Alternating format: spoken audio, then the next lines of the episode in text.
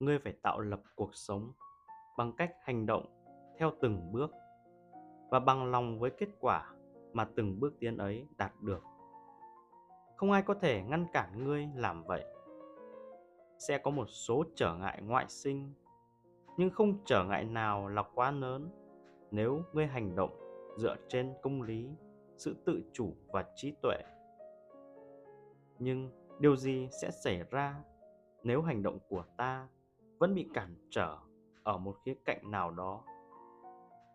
Chà, hãy nhẹ nhàng chấp nhận dù cho trở ngại ấy là gì và tập trung vào việc cần làm trước mắt.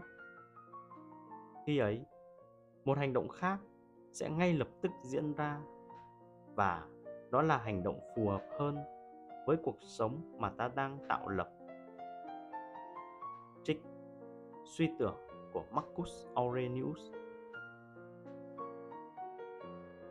Cuộc đời này chính là một hành trình bất định. Chúng ta có thể đề ra cái mục tiêu của mình.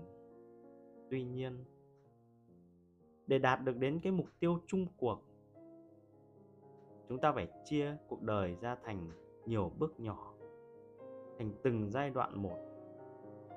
Và trong mỗi giai đoạn đó, chúng ta sẽ phải hoàn thành những mục tiêu nhỏ hơn. Tuy nhiên, chúng ta phải chấp nhận rằng cuộc đời chẳng khi nào thật sự suôn sẻ.